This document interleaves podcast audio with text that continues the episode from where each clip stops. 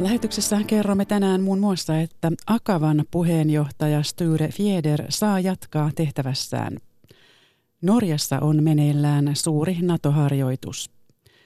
Kysymme myös, millainen poliittinen kartta Saksaan on piirtymässä sen jälkeen, kun liittokansleri Angela Merkel ilmoitti eilen, ettei asetu enää ehdolle puoluejohtajaksi eikä aio hakea uudelle kaudelle liittokanslerina. Koko Yhdysvalloissa seurataan Washingtonin osavaltion kansanäänestystä aselaista. Ja eläinten määrä on romahtanut hälyttävästi, paljastaa WWFn tuore raportti. Päivä tunnissa studiossa Salme Unkuri, hyvää tiistai-iltaa.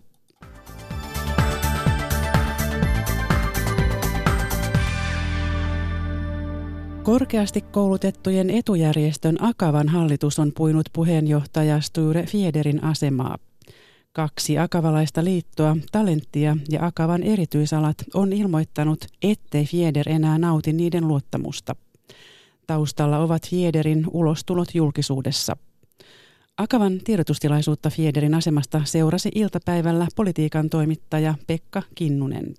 Akavan hallitus piti iltapäivällä tuollaisen kahden ja puolen tunnin niin sanotusti normaalin kokouksen, jossa sitten äänestettiin siitä, että – pitäisikö puheenjohtaja Sture Fiederin luottamusta punnita kolmen viikon kuluttua pidettävässä liittokokouksessa.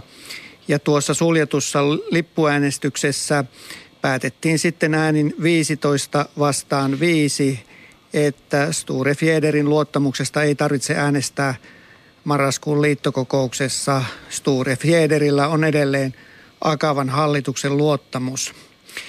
Tätä, jos voidaan puhua Fiederin vastaisesta oppositiosta. Sitä tuossa puheenjohtajistossa edustava varapuheenjohtaja Salla Luomanmäki sanoi, että tämä epäluottamus Fiederiä kohtaan on kehittynyt tässä vuosien mittaan ja siinä on taustalla tällaisten pienipalkkaisten naisvaltaisten liittojen tyytymättömyys Fiederin julkisiin esiintymisiin, muun muassa veropolitiikassa – ja tässä nyt kuitenkin näyttää siltä, että Fieder saa jatkaa normaalisti. Hänen kautensaan päättyy kesällä 2020.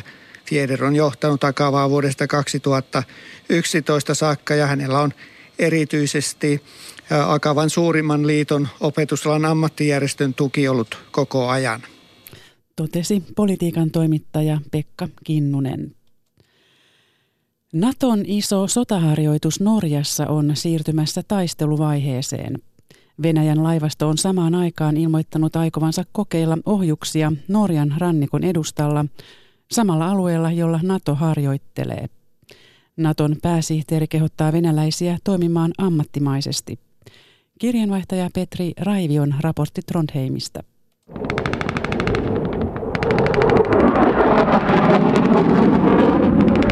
Sotilasliitto NATO järjesti iltapäivällä mittavan näytöstaistelun Trondheimin liepeillä. Helikopterit ja hävittäjät tukivat ilmasta käsin maihin nousua Vuonon rannalle. Iso näytös ja suurin sotaharjoitus kylmän sodan jälkeen lähettää näkyvän viestin sekä liittolaisille itselleen että ulkopuolisille siitä, että NATO on valmis ja kykenevä puolustamaan liittolaisiaan, sanoi pääsihteeri Jens Stoltenberg. We are not in a Cold War situation, but we are uh, exercising collective defense uh, because that's the core uh, task for NATO. Tämä ei ole kylmän sodan kaltainen tilanne, vaan kyse on yhteispuolustuksesta. Se on Naton keskeinen tehtävä, Stoltenberg sanoi. Kylmän sodan ajoista muistutti kuitenkin paitsi harjoituksen koko, myös Venäjän toiminta harjoitusalueen liepeillä. Venäjä ilmoitti viime viikolla aikovansa ampua laivoiltaan testausmielessä ohjuksia Norjan edustalla samalla alueella, jolla NATO harjoittelee. Uh, I expect uh, Russia to behave uh, in a professional uh, way and uh, it will not change the plans of our uh, exercise. Odotan, että Venäjä käyttäytyy ammattimaisesti. Tämä ei muuta harjoitussuunnitelmiamme, mutta tarkkailemme tietysti mitä Venäjä tekee, Stoltenberg sanoi, ja korosti myös, että Venäjä on kutsuttu tarkkailemaan harjoitusta. Itse harjoitus siirtyy nyt niin sanottuun taisteluvaiheeseen, jossa eteläinen ja pohjoinen joukko hyökkäävät vuorotellen toisiaan vastaan. Oppia on saatu jo nyt. We have uh, succeeded to move a, a huge amount of troops Uh, Olemme liikuttaneet valtavat määrät joukkoja ja oppineet taitoja, joita tarvitaan minkä tahansa jäsenmaan puolustamisessa, sanoi isäntämaa Norjan puolustusministeri Frank Bakke Jensen. Noin 50 000 sotilaan harjoitus jatkuu Norjan maastossa, vesillä ja ilmassa vielä viikon ajan. Trondheimista Petri Raivi.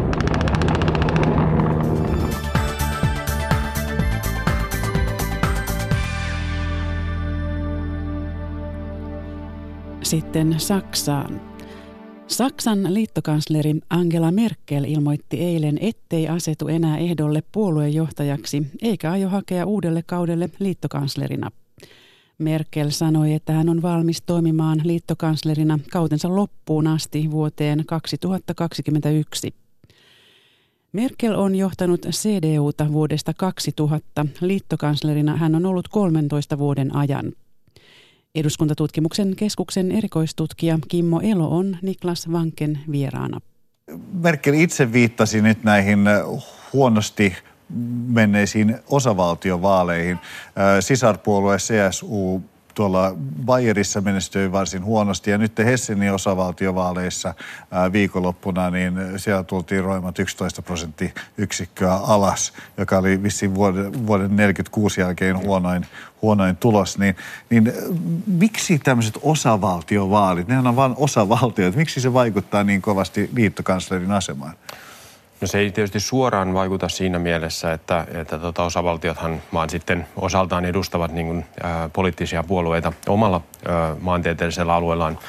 Mutta tietysti nämä toimii tämmöisen niin välilämpömittareina ja seismografeina siitä, että miten poliittiset teemat tällä hetkellä niin kuin kansalaisia tavoittavat ja keskusteluttavat. Ja tässä on kuitenkin niin kuin nyt ollut pidempään nähtävissä se trendi, että, että nämä kaksi suurta puoluetta, jotka ovat muodostuvat sitten liittovaltiotasolla hallituksen, niin heidän kannatuksensa vaaleissa on tasaisesti laskenut ja, ja Merkelin äh, näkemys oli se, että tarvitaan tämmöinen henkilövaihdos, jotta ainakin sitten unionin piirissä tämä äh, kehitys saataisiin katkaistua ja käännettyä sitten toiseen suuntaan. Mm. Äh, mitkä seikat ovat vaikuttaneet niin paljon, että on tosiaan romahtanut tämä Merkelin kristillisdemokraattien ja sitten vielä hallituspartneri äh, sosiaalidemokraattien kannatus niin, niin roimasti?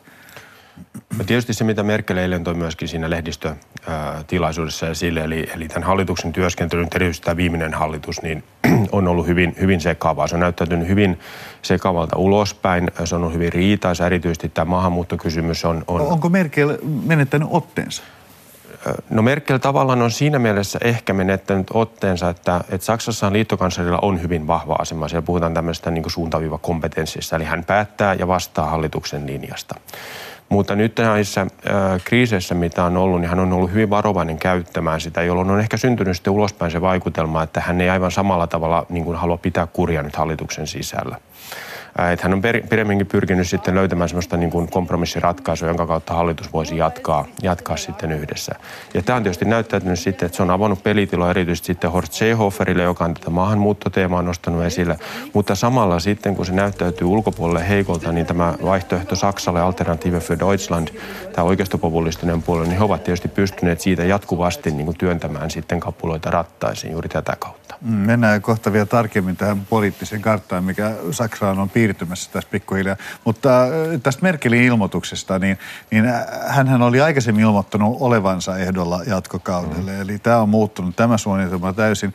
Niin hän sanoi, että hän luopuu puoluejohtajan tehtävistä, mutta jatkaa liittokanslerina vuoteen 2021 asti. Kuinka realistista tämä oikeasti on? Se suunnitelma mun nähdäkseni lähtee siitä, että kun katsotaan sitä henkilögalleriaa, joka, joka tällä hetkellä niin kuin on keskustelussa Merkelin seuraavaksi puoluejohtajana, niin he on pääsääntöisesti aika kokemattomia.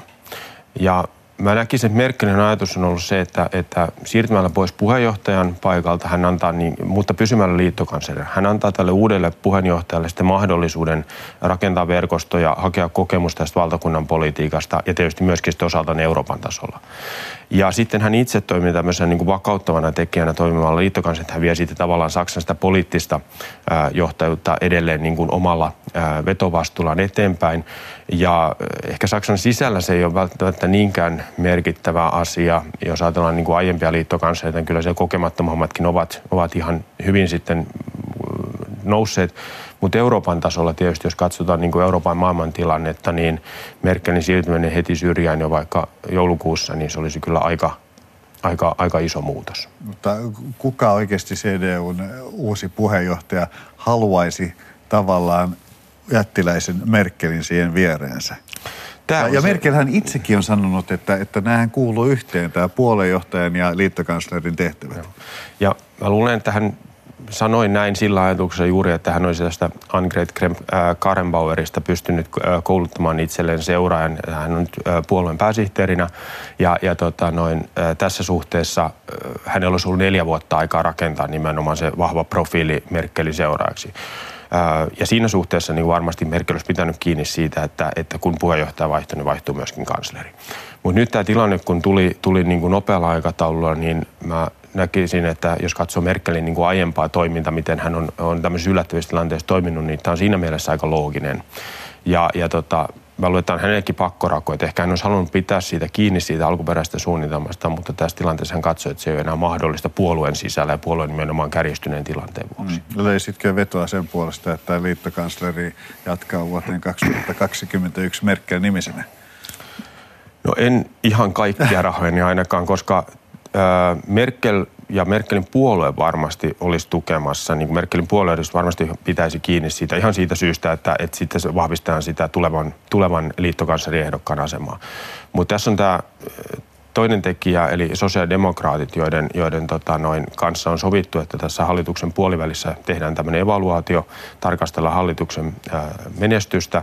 Ja nythän tämä tilanne on heidänkin kannalta niin kuin olennaisesti muuttunut. Ja, ja tämä puolimatkan Krovin tarkastus voi olla semmoinen, jossa, jossa sitten sosiaalidemokraatit saattavat, varsinkin jos heidän niin tämä huono kannatuskehitys jatkuu, niin, niin tehdä sen johtopäätöksen, että he eivät enää halua jatkaa hallitusyhteistyötä. Jolloin tulee ennenaikaiset vaalit ja Merkel on itsekin sanonut, että hän lähtee siinä vaiheessa myöskin liittokanslerin pakelta.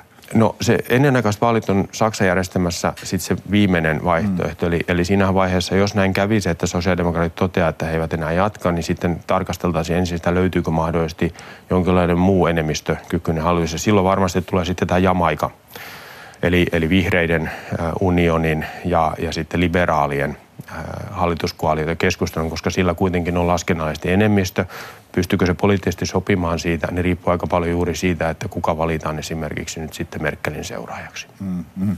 Ähm, miten paljon tässä oikeasti, kun, kun katsoo näitä osavaltiovaaleja Bayerissa ja Essenissä, äh, vihreät Alternative für Deutschland, tämä vaihtoehto Saksalle, äh, saaneet paljon äh, enemmän kannatusta, niin, niin onko tässä piirtymässä tavallaan pysyvästi tämä Saksan poliittinen kartta uusiksi?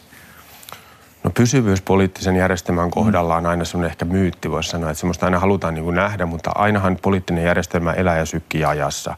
Ja sanotaan, että terveessä puoluekentässä on, on toki niin, että puolueiden kannatukset vaihtelevat sen mukaan, miten sitten heidän äänestäjiensä ja potentiaaliset äänestäjensä erilaiset näkemykset vaihtuvat. Eli, eli kyllä meillä niin kuin voidaan Saksankin järjestelmässä nähdä semmoinen pitkä, hidas muutos kohti tätä nykytilannetta, että siinä mielessä en itse niin kuin, ö, politiikan tutkijana ole kovinkaan niin kuin huolestunut siitä, että jos jokin dramaattinen niin kuin romahdus tapahtumassa tai, tai niin kuin joissain jos puhut tämmöistä niin kuin Weimarin olosuhteista, jossa oli paljon pieniä fragmentoituneita puolueita.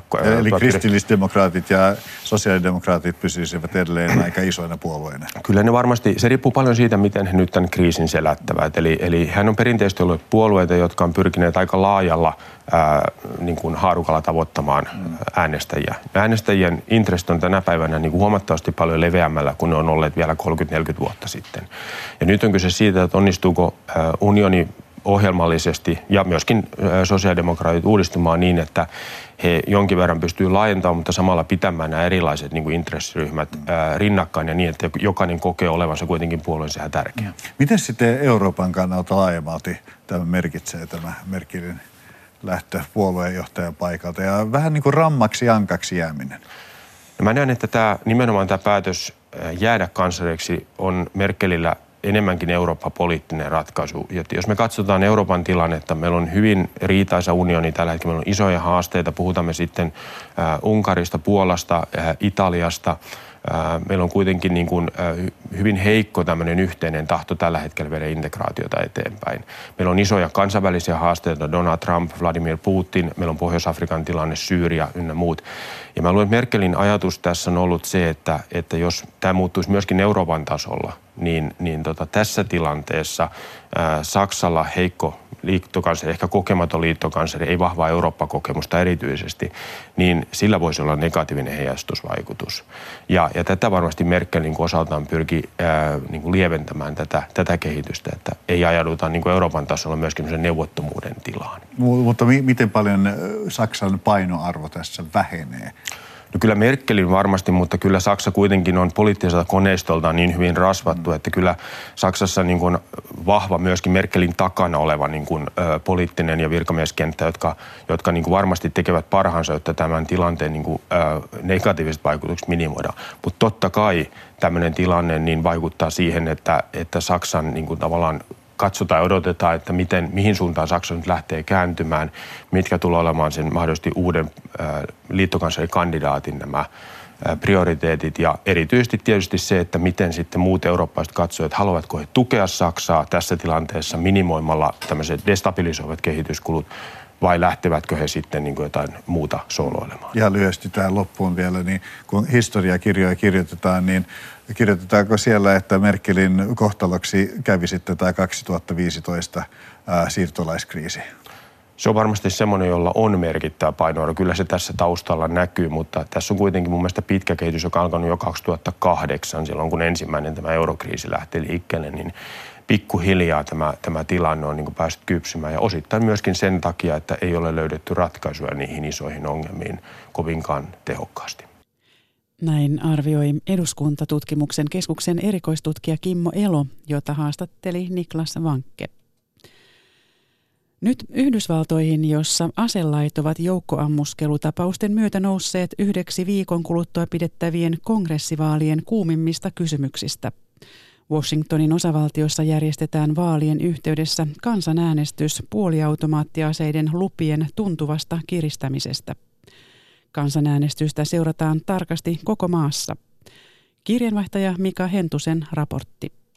I, I mean, I'm, I'm convinced that uh, the status quo is just not acceptable. Paul Kramerin perheen elämä mullistui toissa vuonna. Hänen 19-vuotias poikansa Will joutui kotibileissä tapahtuneen joukkoammuskelun uhriksi. Will selvisi vain vaivoin hengissä, hänen kolme ystäväänsä kuoli. I never thought that something like that could happen in my community and I never thought it would happen to my son. En olisi voinut kuvitellakaan, että tällaista tapahtuisi yhteisössämme ja omalle pojalleni, Kramer sanoo. Will on parantunut keuhkon repineestä luodista ja voi olosuhteisiin nähden hyvin, kuten isänsä. He does his schoolwork, uh, so I'm happy to say he's doing well. And I am as well, but my life changed. Hi, uh, I'm Joe. I'm campaigning with Initiative 1639. I'm Lydia. And she's also campaigning with 1639. Kramer perusti liikkeen, joka on saanut tahtonsa läpi kansanäänestyksen järjestämisestä Washingtonin osavaltiossa. Siinä kysytään, pitäisikö puoliautomaattikiväärien oston ikärajaa nostaa nykyisestä 18 21. Lisäksi ostaja joutuisi käymään asekoulutuksessa. Here in Washington state, nationwide, you have to be 21 to buy a beer. That doesn't seem right. Kramerin mielestä on yksinkertaisesti väärin, että Yhdysvalloissa pitää olla 21-vuotias ostaakseen edes olutta, mutta vaarallisen aseen saa jo 18-vuotias. Kansanäänestystä vastustava paikallinen asekauppias Tiffany Teasdale on eri mieltä. Hän muistuttaa, että valtaosa myös nuorista asennostajista on lainkuuliaisia. 1639 right now is changing the laws. Right now, we're not having an issue with the way the laws work. We're actually having an issue with having the laws enforced. Ongelma ei ole nykyisissä laissa, vaan niiden täytäntöönpanossa, Teasdale sanoo. Mielipidemittausten mukaan Kramerin ajama lainmuutos näyttäisi toteutuvan. Mikäli niin todella tapahtuu, Vastaavia kansanäänestyksiä voi tulla tämän jälkeen muuallekin Yhdysvalloissa. Makilteosta Washingtonista Mika Hentunen.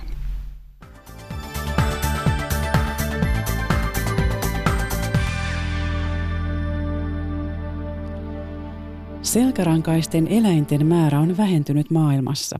Selkärankaisten määrä on vähentynyt vuodesta 1970 vuoteen 2014 60 prosenttia.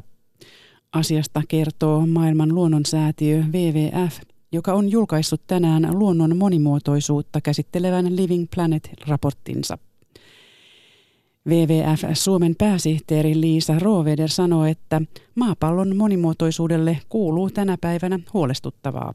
Juuri julkaisemme raportin mukaan niin selkärankaisten eläinten lukumäärä on vähentynyt 60 prosenttia runsaan 40 vuoden aikana.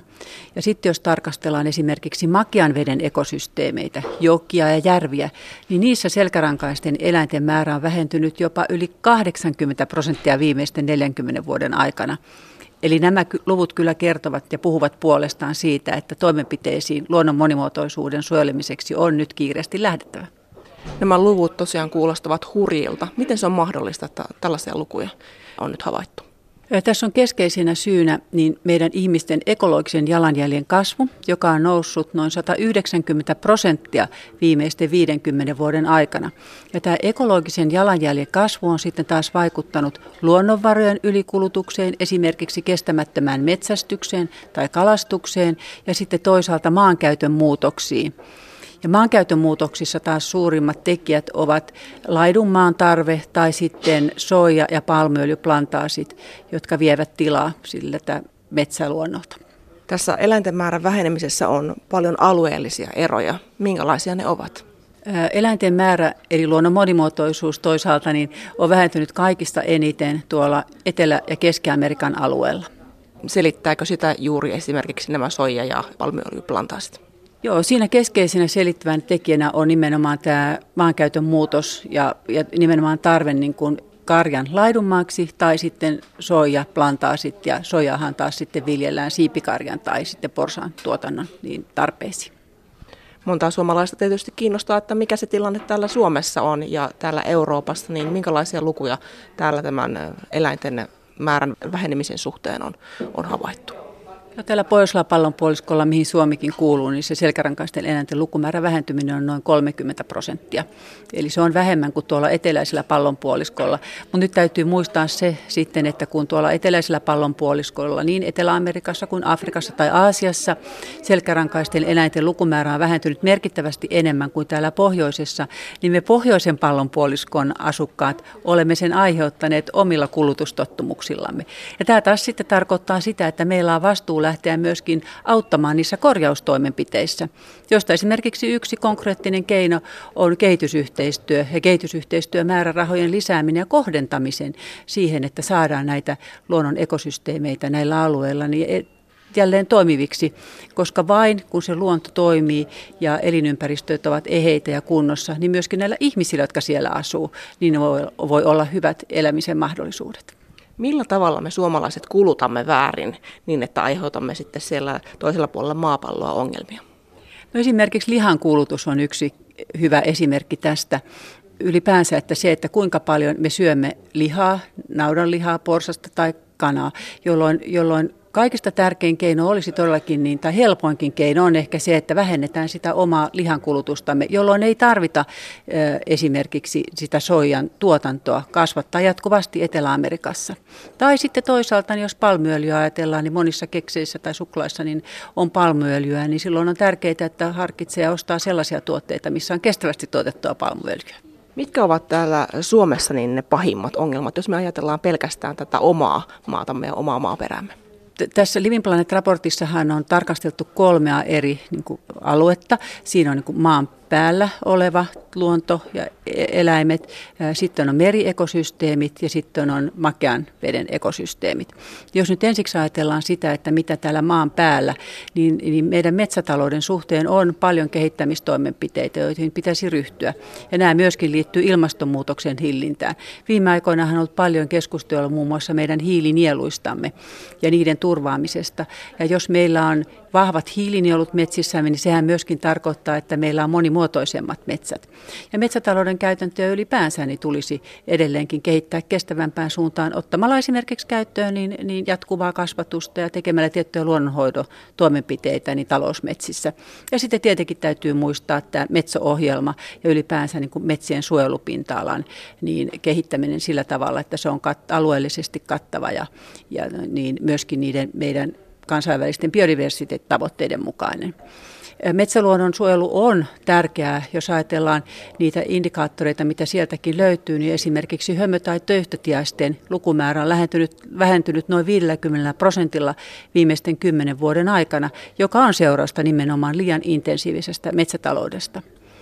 No sitten jos ajatellaan toisena, mikä tuossa Living Planet-raportissa oli, niin, niin oli makean veden ekosysteemit ja mitä niissä on tapahtunut. Niin globaalistihan makean veden ekosysteemeissä selkärankaisten eläinten lukumäärä oli vähentynyt yli 80 prosenttia. Ja Suomessa myöskin tämä tilanne on hyvin huolestuttava. Meidän kaikki vaelluskalamme ovat uhanalaisia.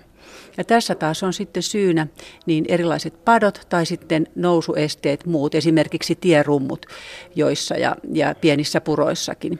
Ja näiden korjaaminen ja näiden tiemurumpujen asettaminen oikealle tasolleen tai sitten turkeen patojen purkaminen on äärettömän tärkeää, että me saataisiin meidän makean veden nämä uhanalaiset vaelluskalat niin taas elpymään. Ja makean veden lajeistahan on yksi esimerkki tietenkin myöskin Saimaan norppa, jonka uhanalaistuminen syy on se, että se on joutunut sivusaaliksi nimenomaan verkkokalastuksessa. Nyt verkkokalastusta on rajoitettu, sillä on saatu hyviä toimenpiteitä. Uutena uhkana on nousemassa ilmastonmuutos ja sitä taas on pyritty niin norppia auttamaan rakentamalla keinokinoksia, joihin ne on sitten synnyttäneet näitä poikasiaan. Siitä jos ajatellaan kolmantena näitä niin kuin meriekosysteemejä ja, ja mitä, mitä niin kuin Itämeren suhteen tulisi tehdä ja minkälainen se tilanne siellä on, niin Itämerellähän meillä on myöskin norppa, Itämeren norppa, joka on uhanalainen ja, ja sen kanta ei juurikaan kestäisi metsästystä. Tai sitten toisaalta Itämeren lohi, joka juuri, jonka suhteen niin myönnettiin vähän aikaa sitten niin liian kestämättömät kalastuskiintiöt. Jos ajatellaan ihan tavallista yksittäistä ihmistä, mitkä on semmoisia yksinkertaisia asioita, joilla voi tätä maapallon tilaa helpottaa niin, että ei käy nyt niin, että, että eläimet kuolevat sukupuuttoon? Yksinkertaisimmat tavat liittyy asumiseen, liikkumiseen ja ruokailuun ja sitten tietystikin meidän kulutustottumuksiin. Mutta nythän Suomessa on myöskin tulossa eduskuntavaalit keväällä, jolloin äänestämällä niitä kandidaatteja ja ehdokkaita, jotka ottavat nämä asiat tosissaan ja vaatimalla myöskin ehdokkaitaan sanomaan oma näkemyksensä, että miten niissä puolueissa näitä asioita tulisi edistää, on äärettömän tärkeä. Mutta esimerkiksi tuo ruoka, niin siitä on ehkä kaikista helpoin aloittaa, koska ruoan merkitys niin monimuotoisuuden hupenemisen tai sitten sen ilmastonmuutoksen pysäyttämisen kannalta on äärettömän tärkeää, jolloin meidän pitäisi syödä niin vähemmän lihaperäisiä ruokia, eläinperäisiä ruokia, enemmän kasvista ja enemmän kotimaista kestävästi pyydettyä kalaa. WWFn pääsihteeri Liisa Roveder, kun nyt tässä raportti kertoo tosiaan, että selkärankaisten määrä on dramaattisesti vähentynyt, niin mitä merkitystä sillä oikein on? Tämä Living Planet Index, joka kuvaa eläinten määrän vähentymistä, on oikeastaan tämmöinen elämän indeksi. Ja meidän ihmistenkin kaikki elämä perustuu luontoon. On sitten kyse ruoantuotannosta tai taloudellisesta toiminnasta tai meidän hyvinvoinnistamme. Jos luonnon monimuotoisuus romahtaa, niin meilläkään ei ole elämisen edellytyksiä. Sanoi WWF Suomen pääsihteeri Liisa Roveder, jota haastatteli Mira Stenström. Maailmalla on viime vuosina paljastunut useita väärennettyjä kuolleen meren kääröjen pieniä tekstipalasia eli fragmentteja. Moni keräilijä ei pysty vastustamaan Jeesuksen aikaisten tekstien houkutusta, vaikka väärennöksiä tiedetään olevan liikkeellä. Niiden kauppa on miljoona bisnestä. Suomessa kuolleen meren kääröjen tutkimus on huippuluokkaa. Ilpo Pajunen. Noin 60 vuotta sitten Kumranin luolissa lähellä kuollutta merta tehtiin ällistyttävä löytö. Saviastioita, jotka sisälsivät ison määrän tekstikääröjä ajanlaskumme alun molemmilta puolin. Näistä vanhan testamentin tekstejä sisältäneistä kääröistä enin osa on nykyisin israelilaisessa museossa. Muulle maailmalle on riittänyt lähinnä rippeitä, mutta nekin ovat äärimmäisen haluttuja. Washingtonissa vuosi sitten avattu Museum of the Bible on hallinnut tekstifragmentteja toista kymmentä. Nyt on paljastunut, että viisi niistä onkin väärennettyjä. Kuvaan sopii, että konservatiivi kristittyjen perustama museo on aiemminkin hankkinut antiikkia epämääräisistä lähteistä. Professori Jutta Jokiranta Helsingin yliopistosta. Se on saanut paljon kritiikkiä osakseen ja yksi, yksi kritiikki liittyy siihen, että näitä esineitä hankittiin sille kovassa kiireessä ja ilman kunnollista alkuperän todentamista. Raamattumuseon motiivit ovat ehkä enemmän uskonnollisia kuin taloudellisia, mutta osaa keräilijöistä ne kiinnostavat rahanarvoisina esineinä. Tutkijat on sikäli tietysti iloisia, että tästä, tästä nousee kohu ja mikä toivotaan, että laantuisi tämä tämmöinen markkina, joka on selvästi syntynyt vasta 2000-luvulla. Näistä on maksettu miljoonia dollareita. Monet väärennyksistä ovat alkuperäisten tapaan kirjoitettu vanhalle nahalle tai papyrukselle. Epäaidoiksi ne voidaan osoittaa esimerkiksi mustetta tutkimalla. Sitäkään ei tiedetä, mistä väärennykset tulevat. Tekijöiksi on epäilty myös akateemisia tahoja. Entä onko Suomeen päätynyt aitoja tai väärennettyjä fragmentteja? Professori Jokiranta. No ei Qumranin fragmentteja, mutta, mutta tota, kyllä täälläkin yksityiskeräilijöitä on jotka ovat kerälleet, kerälleet vanhoja tekstejä. Onko siinä jotain kummallista tai outoa? No tota, heti kun ei alkuperää kunnolla haluta paljastaa, niin tutkijoiden hälytyskellojen pitäisi soida. Ja kerrotaan vielä lopuksi, että veronpalautuksia maksetaan tänä vuonna lähes kolme miljardia euroa. Palautusta saa liki 3,6 miljoonaa henkilöä, verohallinto kertoo. Yli tuhannen euron veronpalautuksen saa melkein miljoona suomalaista. Jäännösveroja maksaa runsaan miljardin euron edestä yhteensä yli 600 000 henkilöä. Tässä oli tiistain päivätunnissa. Kiitoksia seurasta ja mukavaa loppuiltaa.